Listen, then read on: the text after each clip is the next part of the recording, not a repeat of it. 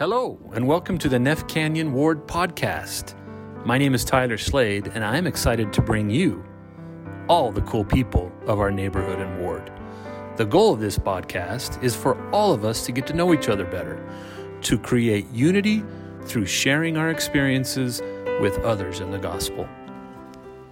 Okay, welcome to the Neff's Canyon podcast. Uh, we're here with Tyler Slade, and I'm Gary Beener, and we're here with uh, Dick Oliver, who uh, has recently moved into our ward, and we're so glad to have him. And uh, Well, thank you, Gary. But uh, the question I have is, why are you interviewing me? I thought I was going to have Tyler. Is this a? I'm sorry. Are you guys going to team up on me? Gary, Gary, Gary's in training. All right. Okay. I, I'm I'm good for it. I think everybody's sick of hearing me from me. Let's hear from more from no, Gary. no, they like hearing from you. Well, um, anyway, we're glad you glad you moved in the ward. Well, thank you. And uh, how are you related to uh, Ken Smith, Ken and Carol?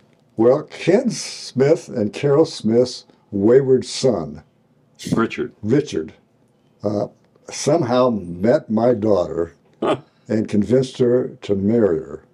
And it took a while, but you know, it, it worked out, and it was a little later in life for both of them. They were both in their Yes. thirties, so it was not an early marriage for either one of them.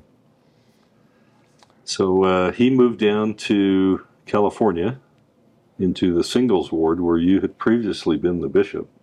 Oh yeah, that was a lot of years ago. Yeah, it was. Okay, so you were gone by the time Rich got down Yeah, there. That's I- probably good. I did not know Rich at that time. No. Okay. And and so tell us how many children you have and where they're at. Well, we have Nadine, my wife Nadine, and I had five children. The oldest uh, was a girl named Rebecca, and she lives in Bainbridge Island, Washington, with her husband Brent. And Brent was an anesthesiologist, and he's kind of semi-retired right now, and has had a few little health issues, but loving Bainbridge, uh, where they retired to after living for the last 20 years, really, in uh, Orinda and Lafayette which is on the east of uh, Walnut Creek in the Bay Area, Mhm. over the bridge, and uh, that was their home. Okay, so that's one of them. And the second one uh, is named Charles, and uh, Charles was our, our challenge. He was a, our second child, and he was a very vociferous, very vocal young man who uh, we teased because he would always have to get the last word in edgewise, regardless of what we were talking about. We'd say, "Okay, Charles, I understand and I agree with you." He'd have something to say, always. Wow. And it uh, was his trademark. Yeah, I think that's me too. Yeah. So that's not all bad. and uh, uh, Charles ma- married a girl in in the Bay Area. Uh, we were living in Los Altos Hills, California at that Now she time. has the last word. And uh, he married a, a young lady that he met in a performing group for youth, No. uh, which was a performing group of primarily LDS kids that were growing up, growing up in the in the Silicon Valley area, which was now now then or then was just the Bay Area, and they met. And uh, after he came home from his mission, and, and he uh, came back and asked her to marry him, and he did. They were kind of young, and they have uh, they have had four children. They lost one, and have three children alive today. And uh, our third child is Mary Catherine, and uh, she lives in the Sacramento area, actually in a place called Shingle Springs. And she lives there. How far is that from Carmel? Uh, well, that's about a three-hour drive. Sacramento is about three hours, Oh, three and a half hours from the from uh, Carmel, okay. and uh, Carmel was our home. And then our youngest daughter was Elizabeth, and uh, she was uh, living in Palo Alto at the time, uh, going to the uh, singles ward. The Stan- So you had a little. Stanford Third uh, Ward. you had some space between the Yes, first three there were eight eight years. before Liz came along. Yeah, before. Uh, well, he, Liz had a, an older brother. Excuse me. Oh, okay. There's eight years between uh, Mary Catherine and uh, Ryan Oliver, who is a two years, uh, year and a half older than Elizabeth, Okay. and they they grew up together, and so the older kids kind of took care of them when they were babies. So Kept you young. yeah, And how many grandchildren total? we have uh, 19 grandchildren, and we've lost two. Uh, one as a 21 year old in a very sad situation, and one that was just a day old. Oh, And uh, oh, sorry. uh, we've- That's hard. We've had uh, 19, and we get along great, and have have had family reunions consistently uh, every year for many years. When's the next family reunion? Well, the, the last one was just two weeks ago. Oh, so you just barely had it. Yeah, we uh, we went to. Well, you, you you kind of you have to get a little history of my wife in here, and we need to share that story Yes. with you maybe before we get too long. Yeah, yeah. Why don't we talk do about that? Yeah, Nadine and I married when I was going to Stanford Law School, and she was teaching school in the Bay Area, and uh, we met and uh, dated, not seriously, for two or three years until I got ready to do the bar exam. So you want to And make then sure I you got pass the serious. bar. and that was in uh, 1980 no yeah 1982 if I, let's see no, Before that, right? no no it was 1962 Yeah. take it back yeah yeah and uh, uh, I, I didn't have the courage to ask her to marry me we talked around about it quite a bit and and she went off on a trip in the summer that I was studying in San Francisco to take the bar exam and staying up at her father's house up in Salt Lake. And so I decided to send her a telegram. And uh, she wasn't quite sure I was asking her to marry me. so she had to ask an uncle. I said, Was Dick asking me to marry him? And the uncle said, Yeah, Nadine, I think he asked you to marry him. And Through a telegram? the telegram was a little obscure. It wasn't, Yeah. you know, I, I wanted to give her some, Yeah, I, had, okay, I that gave her some wiggle, wiggle room. Wow. And, Wow. uh, but uh, she said, Yes. Did she answer you by a telegram? Yes. Uh, no, She- we exchanged a few long letters because I was still studying for the bar exam, and she was up in Salt Lake, and so we had some excuses to write then.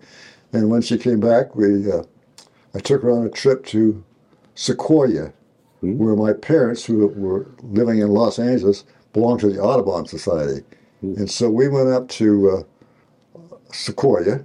Uh, to, to see my folks, just to introduce her to my family. And while we were there, you know, they were living in tent cabins. They had us in two separate tent cabins. And so I decided to take Nadine uh, on a, I, I thought it was a horse ride, but I think it really was a mule ride. Because, you know, they, go very slow. And Yeah. You just sit on the horse, and there's someone at the top, and there's five, seven people in a line going down a dusty path. And we thought it was great. And so we were going along this mule ride, I guess. And she turned around to ask me a question. And as she turned around, she twisted her head, and she had a, an, a, an eye, uh, you know, a, in, not an implant, but uh, Contact? a, a, a lens in her, Oh. you know, a contact lens Contact lens. that popped out. Okay. And she said, Dick, I just lost my contact lens. And by that time, the horse had gone about 10 feet longer. So I stopped the horse, or mule, got off the horse, walked back 10 feet, looked down and saw something glistening in the Oh, dust, wow. Oh, come on. picked it up, walked up to her, and handed, Is this what you lost? And that was our eureka moment when she realized that She was- realized that you were going to No take care of Maybe her. I was the one. And, and so that has been, and that's a true story. That's an absolute true story. And from then on, that was our eureka moment when she knew that there's something special about our relationship. Yeah, because who would do that? I would have just kept going. Well, okay, even if you did, I mean, you're not going to find it unless she's the Luckily, one. the horse had, and it was dusty. It was really dusty, but evidently, it's, it's, it, the, the sun was, you know, shining. yeah. This caught the glint, and I, I don't know, picked it up. That was All right. the And then sign. you were married. We were married in the Los Angeles Temple Oh, what a Okay. beautiful temple. in 1962. When was the Los Angeles temple uh, built or dedicated? It had, hadn't been much. No, it was only like four years before that, maybe four Yeah. or five years. Because I can remember as a teenager having a brother-in-law worked on the temple. Yeah. Yeah. All right. So Nadine just recently passed away, Yes, she did. Yeah. but you'd been married total of how many years? We were married uh, 50, 59 years. 59 years. Yes. We were married 59 years. It was, uh, Well, we were lucky enough to uh, get to know her uh, for a short while. Beautiful woman. You know, we, we came here. It was really kind of an exciting time for us. Uh, my wife had a stroke in 2012. And therein lies another kind of an interesting story because uh, we were celebrating our 50th wedding anniversary in Napa, California. Mm. And we had all our kids, all our children, and all our grandchildren were there. It was going to be a family reunion. And then we had rooms we rented, and we had re- reserved the hall for a dinner. And then the, the next day, or t- t- next day after that, was Thanksgiving, and we were going to have a Thanksgiving dinner. And so we had the celebration dinner where we all spoke and the gift, gifts were given out. And as we got up to leave, we walked back from the reception room where the dinner was held. And my wife mentioned that uh, she wasn't feeling very well. And so we walked into the little cottage where we were going to meet for some family games. And she ran into the side of the, of, of the doorpost. And so I asked uh, uh, Rebecca's husband, who was an anesthesiologist, if he would look at her. And he came up to her and said, Nadine, follow my, my finger with his eyes. And he, he looked at her and he said, call 911. Mm. And so we did. And uh, she was having a stroke. And uh, we went, went to the uh, St. Helena emergency room, which wasn't much. And by that time, uh, and she was she was standing when I put her in the ambulance. By the time she was getting out, it, it was she had to be carried. And the time we got her up to the room, the emergency room, and I was a little later because I had to bring the other kids over. Uh, she was uh, they were had put her out with some heavy medication, and said that we have to call a medevac helicopter to pick her up, and it flew in right then, and took her across the bay to the John Muir Regional Medical Trauma Center, which was only about a at least maybe a 15 minute uh, ride at the most, maybe a half an hour drive, and uh, we and she spent uh, about 10 days in the hospital and uh, started to rehab and made amazing recovery really. And uh, And that was what year? that would be uh, just as Thanksgiving 1962 no in 19 uh, uh, 50 years later. no yes that's 2012 Well, excuse me, 2012. yeah November, November 2012 which is our 50th wedding anniversary So Wow. ten, so almost ten years ago. yeah Yeah. Yeah. And she uh, made a pretty good recovery. And for the last 10 years, though, she's had a had to have a full-time Korean friend who lived with us 24/7. And and she could uh, she could walk fairly well. She always dressed beautifully. She always looked beautiful. She always took care of herself. She had no facial drooping, and she didn't have any slurred speech. Yeah. But she never couldn't. Uh, she couldn't remember uh, how to cook. She she couldn't. She had to relearn all those things, and she did a pretty remarkable job. And so we had a great, you know, at one time just nine months after the stroke, we were able to continue on a, a cruise that we had reserved the year before with some friends uh, on a river cruise, and, and she did well. I, I was amazed, uh, but we we did well. Uh, but uh, back in just this last last year, and we uh, we decided we had to move from Car- Carmel to be closer to our grandchildren, realizing that Nadine felt that she didn't have too much longer to live. And she was assured, she just kept telling me, she said, Dick, I know, I'm not sure how long you're going to live. Yeah. And we kept poo pooing that. I said, No, of course, Nadine, because she looked great. Yeah. You never know. She had lots of doctors and lots of side issues, but uh, she managed managed quite well. And but she said, I just need to get by my grandchildren because I, I want to be sure I, I get to know them. And her fear the last six months was that she was starting to forget the names of our children Yeah. and, our, and our grandchildren. And that was a real fear for her. And so we, we came, and I was lucky enough to be able to find a house. My daughter Liz helped me with shop. Sure. Oh, I'm she, sure. she hey, look at this one, Dad. you know, Liz, she shopped It's got for, a pool. Yeah. for four houses, and we made a couple offers. And every time, Tyler, we got outbid. I mean, I wasn't even close. And It had to be remodeled. And I finally, Liz, when I said, "Well, Dad, why don't you go, go to this big house? It's, it's a lot more money, but you don't have to remodel it really a whole lot, and not a lot of bidders." And it's got a great pool in the back. Yeah. Well, we feel like we're the lucky ones getting you in our ward. Hey, tell us about. Uh, you, you mentioned that you, your parents were members of the church, but how did you gain your testimony? And Well, do you yeah, it- remember? no, I do remember. Sure, I, I grew up in Los Angeles. As I expressed to you a little earlier, we we lived in Los Angeles at the time the church was really growing, because right after the war, and uh, we lived in the same house for Five different- all my from that time I was two years old till the time I left to go to college, and we ended up in, in five different wards and three different stakes. And you That's know, how fast it, it's just, it was just really growing. Wow. And uh, my folks both uh, graduated from the University of Utah, Hmm.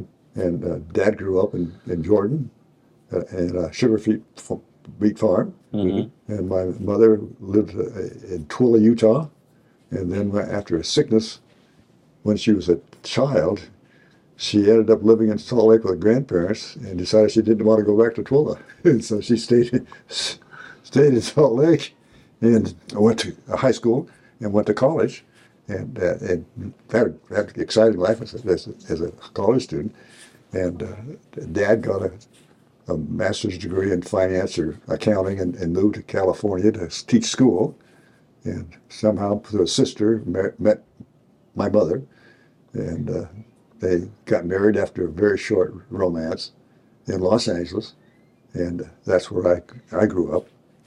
Uh, I had one sister, and we grew up in, in the West Los Angeles area, not too far from MGM Studios, Mm. Culver City, and Santa Monica. Well, tell us how you you remember how you got your testimony. Can you tell us about it? Yeah, I can. I, I was, I, I had gone east to a college out of high school. I got a scholarship, and so I went east to the college and thought it was great.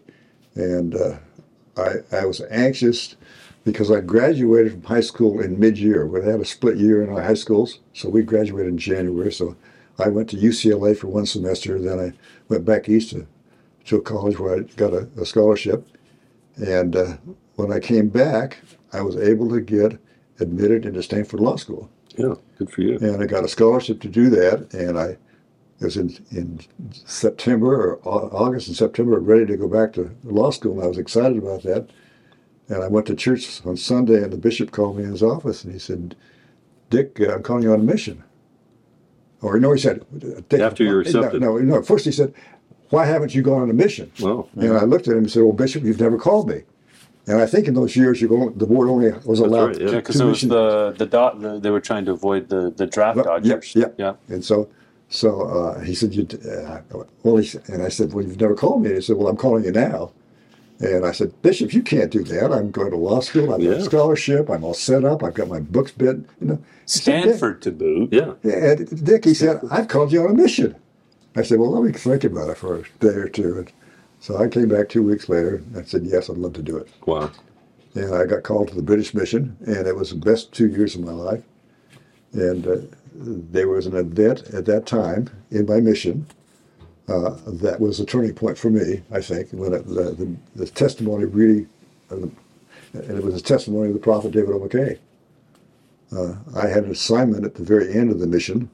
I was editing the Millennial Star, and it was a great calling, and I meeting all these people, and, and the general authorities had come over to dedicate the temple. Was Ken over there at the time? No, this was back. Ken.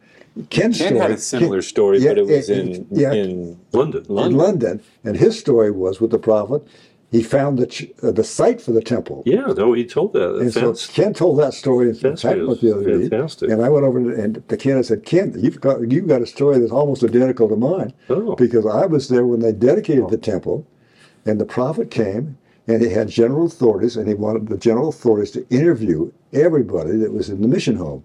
And I was in the missionary Oh home. wow. And when we finished that that interview, and that's the first time I've been interviewed by a general authority, and I was kind of overwhelmed. But then the prophet, David O. McKay, comes down the stairs, and we all started saying, "We ever pray for thee," our prophets, see, you know. Mm-hmm.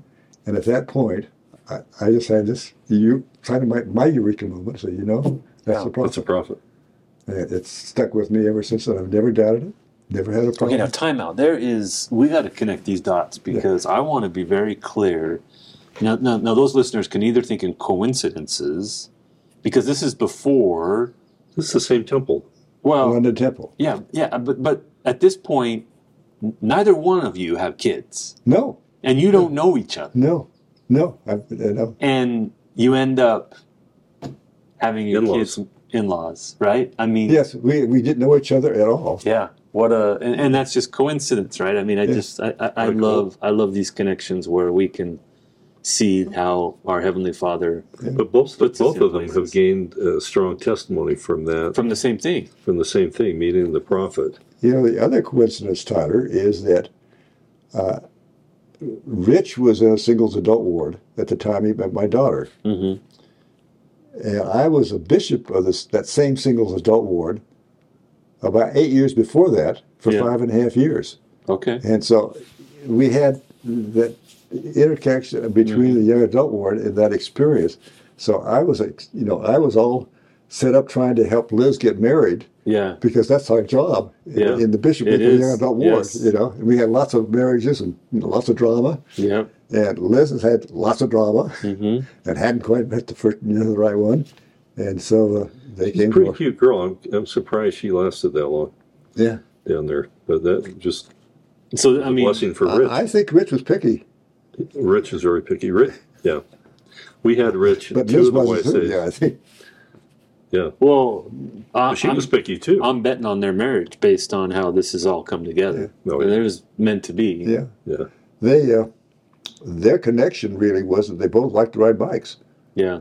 and they they would come to our when I when I interviewed Rich when he asked me if he could marry my daughter, they had come to Carmel and were staying at our home, and the day before they had both bought bicycles and ridden the pathway that went through the preserve and up around up in the Monterey Mountains there and come back and it was probably a probably a five hour trip at Jeez. least. Jeez. And so they were they had biked together. And then they came in and he, said, Brother Oliver, I'd like, like to talk to you about your daughter. And I was hoping that would happen, so it was great.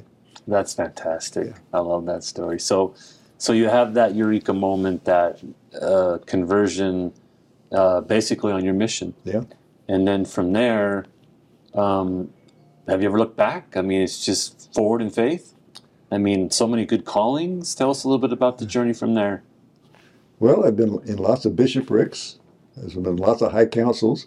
Had the five and a half year bishop calling, Yeah, and and, and that was part of the Stanford that ward. it was it was called the Stanford Third Ward. Now it wasn't the students at Stanford. Interestingly enough, Okay. the Stanford First and Second Ward was a separate ward. And while I was a bishop there, I think Elder Eyring, Brother Hal Eyring, was the bishop of the Stanford First Ward, the student ward. And they met in a different chapel because the students had very different needs than the young adults who aged from, you know, 20, 19 or 20 up to about 40. I mean, we had a whole range, and we had a congregation of 30 kids and lots of marriages and lots of activities, similar like like it, Well- uh, Brother Gary had. You know, I want to go back just a bit because I think there's something here that I need to get clarification on. When you were called to go on a mission, you had a scholarship and all set up at Stanford Law. Yes, You just don't. I mean, typically those institutions don't understand a two-year hiatus for a religious mission. How did you handle the Stanford portion of this? Do you go to somebody and say, "Hey, by the way, I'm going on a mission," and how how'd that all go?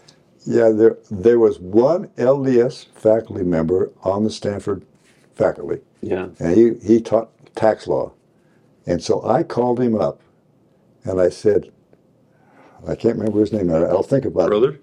Yeah, and I, I, I said, "Do you think I could? Do you think I could get my scholarship back? Yeah. Am I going to be able to get my scholarship back? And will they readmit me?" And he said, "Why don't you just call up the admissions office?" And so I did. I, I, I don't remember going there, but I called them up and I said, gave my name and I said I've admitted to the class and I'm going to have to take a leave of absence because I got called on the mission. I said, "Can you give me any kind of assurance I'll get it back?" And they said, "No." No. But there's a reason. They said there's a reasonable chance that you might, hmm. but they, they said I can't guarantee it. And so at that point, it was up to the Lord. And you made that decision knowing that you could be giving up Stanford Law. Yeah, I could have, because I had they, they wouldn't give me any kind of assurance. That's a pretty good. So what happened when you got back? Well, that's to finish the story. I got back. I, I flew in on a Saturday night on one of the first overnight planes that were going from, from mission to uh, Europe there. Had my mission report with the High Council and I gave a report at sacrament meeting. Had a reception at my home at 9 o'clock. I got on a bus to go up to Stanford to start law school on Monday morning at 8 o'clock. And so that's how I started. and uh, it it uh, it was a great first year. Terrible, hard, terribly difficult for me because Yeah. from a mission, I wasn't used to studying the same thing, and it was. And halfway through the year, I debated: should I really be in law school? Maybe I should go to business school. You know, met up people, but decided to stay on. And then in June, just before we were to take finals, I received a letter from my dad, which included in it a letter from the draft board in Los Angeles. And it said, Dick Oliver or Richard Oliver, you are hereby drafted. Report to such and such a point, there's some wherever what camp it was, and you have to report there in five days. This was during the first year? This was when I was just finished the first year. Okay. Yeah. Was starting to study for the finals for my first year, and I called up the draft board and said, "You can't do that because I'm in law Yeah. school. Yeah. I have an ed- educational deferment." And the lady said, "Well, Mr. Oliver, when are your finals over?" Wow. And I said, "They're over in three weeks." And he said, "She said, okay, you have an educational deferment for three weeks, and in three weeks you'll get another draft notice reporting you." And I said, "Do I have any options?" And he said, "Well, if you really are, don't want to go for two years in the army, you, you uh, can find a some kind of a reserve unit in the Navy or the Army or the Air Force or Marine Corps, whatever it is, and join up for a six-year reserve program. But you can't get out of the draft." And I said, "Well, how come?" He said, and they said, "Well, you obviously you had an educational deferment to go to Yale, and then you had an educational deferment to go to Stanford, and now you, you want you uh, you're studying Your law, and so you and oh, and you had a, a, a, a mission deferment. You're out of deferments. You're, yeah, you're obviously just trying to avoid the draft. So Yeah. don't Well, don't so hit the you- buck to it. Yeah. So I ended up finding a, a reserve unit, which I joined up and was in in the U.S. Marine Corps Air Reserve. There you go. And so I went to boot camp down in San Diego that summer. Missed the, the next semester at law school. This Came- would have been your third year? that, no, that would be my second year. Second, year. Yeah. And so I had to make up some classes, and uh, and I studied hard and made up some classes, and did the military reserve, which was, you know, every every month going for a weekend or every weekend, uh, you know, you you have a calling, and, and two weeks in the summer you have a, boot, uh, a camp someplace to go, and I did that for the three years while I went through law school, and and finished law school in the reserve, and uh, when I got married. Uh, I had a law degree, and so I went to the Fifth Army Corps of Engineers up in, in San Francisco and said, "Is there any way I can get out of the Marine Corps as a private first class?" Which I didn't really like. Sure. Physically, I, I wasn't up to that sort of thing, but uh, and they said, "Yeah, we have a we have an opening spot in because you have a law degree now." And so I got a commission as a second lieutenant, served in the, as a second lieutenant in the Army Reserve for another three years. And then about six months before the Vietnam call up, uh, I was honorably be discharged, and our unit was called up to Vietnam. And so I. So I, much wow. to unpack here. Holy cow! I mean, all these. I mean, We, what a mi- roller we missed the scholarship, though. Did you ever get that Yeah, back? I got the You got scholarship. scholarship back. back. But You we got it also. back. What about? Tell us about undergrad. Where did you get your undergrad degree? I went to I went to Yale University. so we just missed Yale, right? I mean, That was your undergrad? Yeah. And I, I, was- I was the first student from my high school to go east to college, and I did, had no idea where it was. But I So you a- weren't picky on your colleges. no. I, in fact, I had an algebra teacher in high school, and she said, "Dick, you know, there's this guy from from Yale is coming to interview students, and you're my best student, and you want to go to Yale." I said, "I don't even know where Yale is," wow. and so I met him. And- So you went to the Y. yeah, it's a blue Y as well. Yeah, you're right. It's a blue Y. That's where the Y got their Y. Yeah. Did you know that? and the colors. And back And- and east, and those where years- BYU had, they think it's They're Harvard. Yale. And in those years, both of the Yeah. Y teams were lousy. Yeah. Yale never won any, and I don't think BYU. Yeah, played they were pretty bad too. Well, when you look back, you can see that uh, you were blessed to get because you had a, a lot of things going against you to get through law school, I did, yeah. I was extremely blessed. but you got through Yeah. just fine, and it's blessed your life, your So- whole life. Yeah, So some then, but then you didn't use your law degree, did you? no, I, I, I used it in the background as stepping stone. Sure, sure. But so uh, tell us about your profession. I was just going to say though that I, I was blessed when I was growing up. My dad instilled in me the principle of work, and I loved to work. Yeah. And I had all all sorts of jobs, all through junior high school and high school. That's before they you had to have be 16 to get jobs. And so I, I had all sorts of jobs. So I liked to work. I had no problem doing that. I, I'm sorry, Charlie, I interrupted you. No, yeah, no, no, no. You're fine. I mean, there's just so much. Uh, what a rich life, um, and we're just getting started. But uh, tell us about your career. Well, when I got out of law school, I uh, went to work.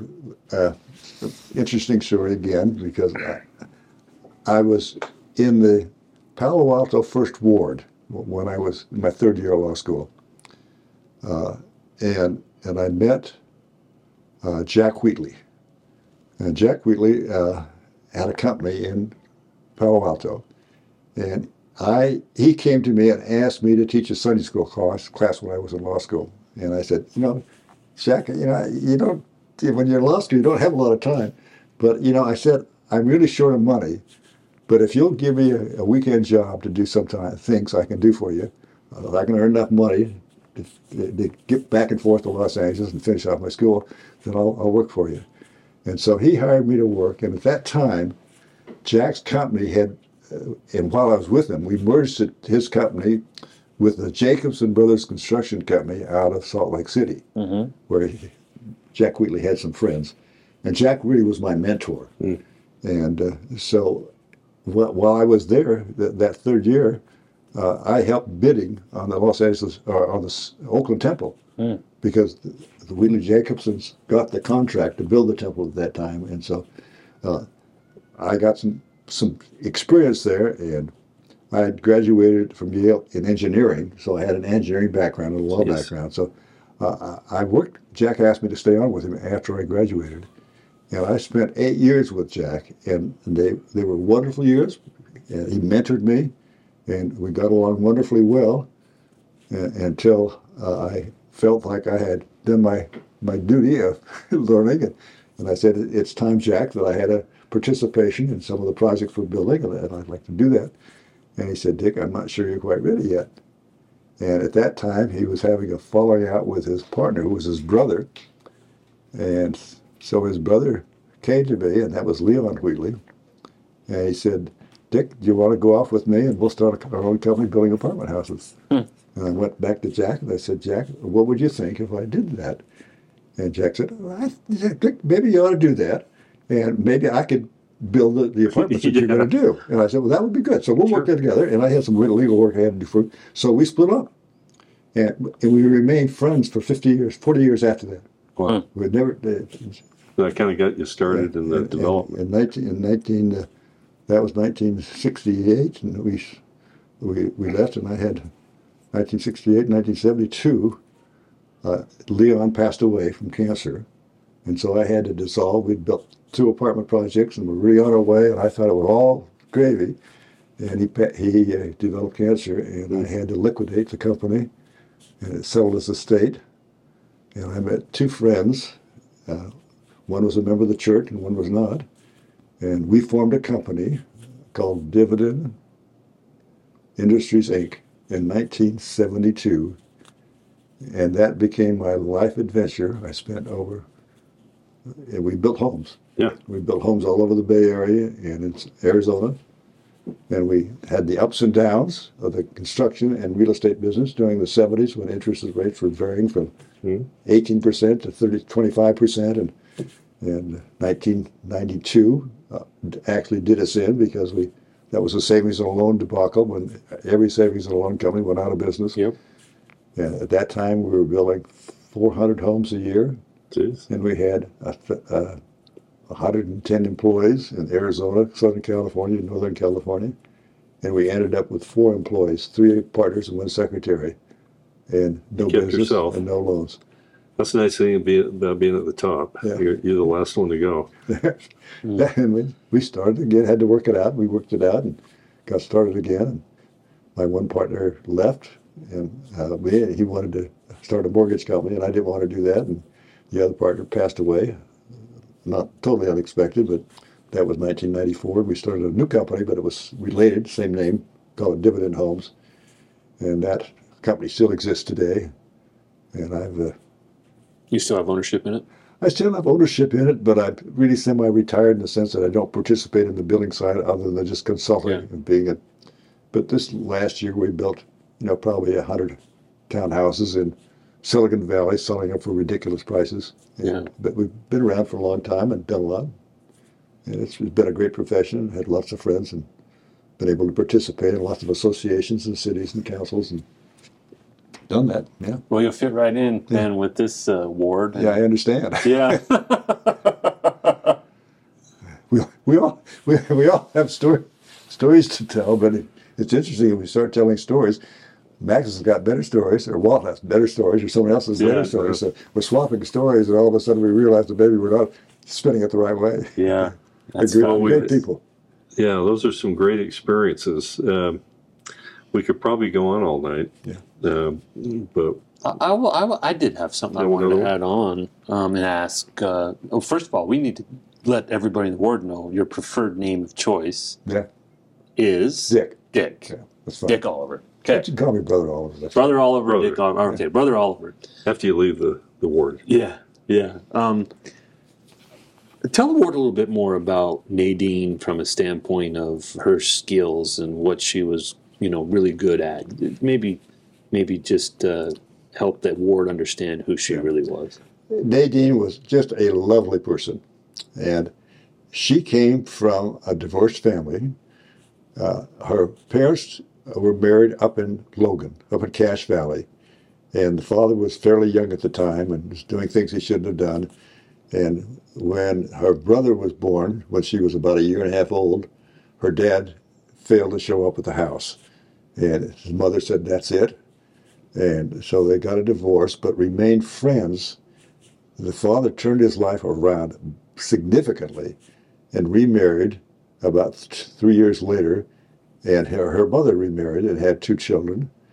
Uh, but Nadine stayed very close with her father.